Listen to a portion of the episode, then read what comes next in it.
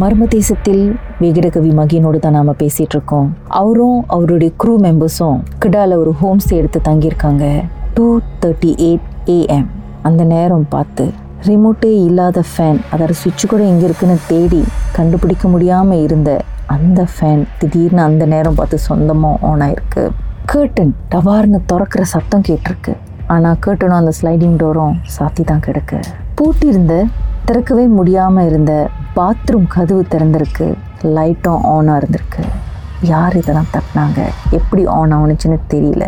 பயந்து போன நம்ம விகடகவி மகேன் அதுக்கப்புறம் என்னதான் பண்ணீங்க? என்னதான் செய்யறதுன்னு தெரியல.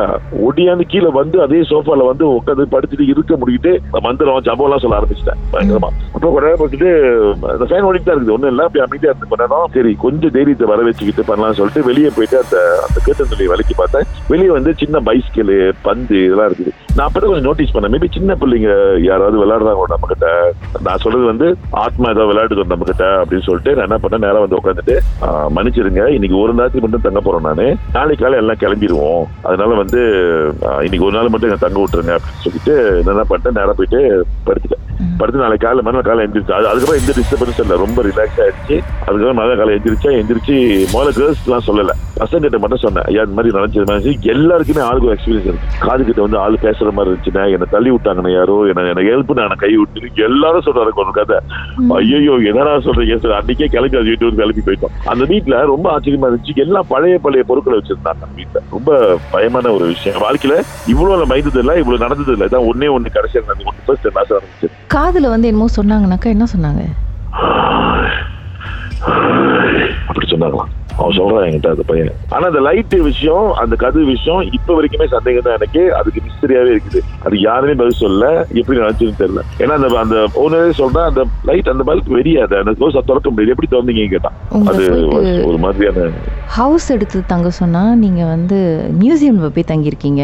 அப்புறம்? இது மியூசியம்க்கு வந்து தமிழ்ல இன்னொரு பேர் இருக்கு. செத்த காலேஜ்னு சொல்லுவாங்க அத. அந்த மாதிரி செத்த காலேஜ் போல நடிச்சுக்க வேண்டியதான் நல்லா படிச்சீங்களா காலேஜ்ல ஐயோ படிச்சனாவா? பெரிய படிப்பு இது. இது மாதிரி காலேஜ்க்கே போக மாட்டேன் ஓகே ஓகே. நல்ல வேலை. Okay okay. ரிமோட்டை தட்டினதோட விட்டுட்டு போயிருக்காங்க. உங்களை எங்கேயாவது தட்டி விடாம போனாங்க சொல்லுங்க. அதான் என்ன தட்டி தம்பி வெளியே போய் படுங்க செத்து இருப்பான் ஐயோ ஐயோ. இப்ப நினைச்சா கூட எனக்கு அந்த ரோமங்கள்லாம் எதிர்த்து நிக்குது. அப்படி இருக்குது. பயம் இதெல்லாம் ஒரு ஒரு மாதிரியான ஒரு ஃபீல் பட் ஓகே நீங்க நிச்சயமா அதை பத்தி யோசிச்சிருப்பீங்க தானே. என்ன நடந்திருக்கும் என்ன நடந்திருக்கலாம் அப்படின்னு ஒரு சின்ன அனாலிசிஸ் செஞ்சிருப்பீங்களே இந்த சம்பவம் நடந்து ஃபியூ டேஸ் கழிச்சு. ஆமா. உங்க மனசு. என்ன சொன்னுச்சு? என்னவா இருந்திருக்கும் அது? என்ன நடந்திருக்கும் உங்களுக்கு?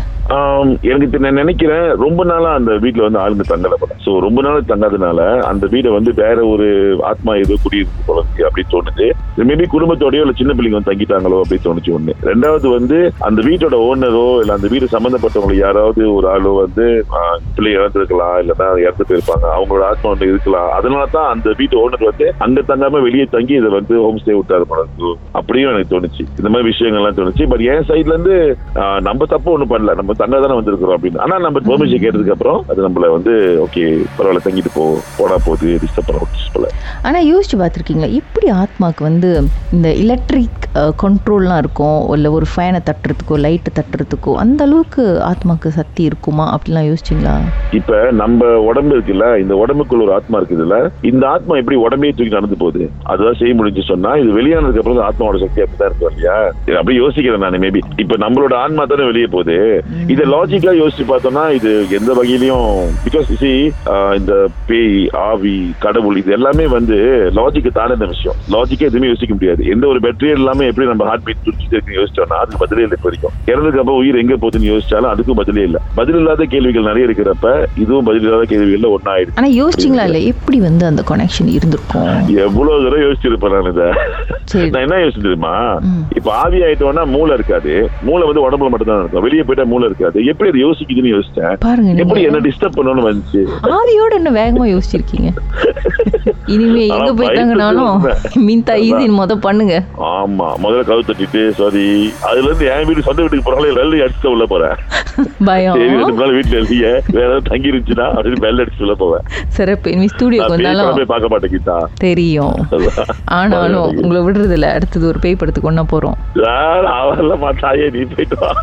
இனிமே ஸ்டூடியோக்குள்ளார வந்தாலும் கதவு தட்டிட்டு தான் வரணும். புரிஞ்சா? நம்ம ஸ்டூடியோல இருக்கு தெரியுமா? அந்த மாதிரிலாம் சொல்லாதீங்க அதோட வேலை செய்ய மாட்டேன் அந்த இடத்துல. அடிக்கடி ஒரு சேர்ல உட்காருவீங்களே அங்கதான். சரி அது நேர்ல பார்க்கும்போது உங்ககிட்ட கீதா சொல்றேன். கீதா ஆ, கீதா வேணாம் கீதா. திரும்பி உட்காரு கீதா. உங்க வாழ்க்கையில மறக்க முடியாத அமானுஷ்யமான சம்பவம் நடந்திருக்கா? இந்த சம்பவத்தை எப்படியாவது என்கிட்ட சொல்லணும்னு ரொம்ப காலமா காத்துட்டு இருக்கீங்களா? போன் எடுங்க எங்களுக்கு வாட்ஸ்அப் பண்ணுங்க. பூஜ்ஜியம் மூன்று ஆறு நான்கு ஒன்பது ஒன்று மூன்று மூன்று மூன்று மூன்று. அதுக்கப்புறம் ஹேஷ்டாக் எம் டி அப்படின்னு டைப் பண்ண மறந்துடாதீங்க கடந்த வாரங்களின் கதைகளை மீண்டும் நீங்கள் கேட்கணுமா? ஷாக் ஆப் வாயிலா கேட்கலாம். S Y okay settings language தமிழ்னு செலக்ட் பண்ணுங்க. சர்ச் ஐக்கோன்ல மர்ம தேசம் அதுக்கப்புறம் ஷாக் காஸ்ட்னு கிளிக் பண்ணா எல்லா கதையும் அங்கதாங்க இருக்கு.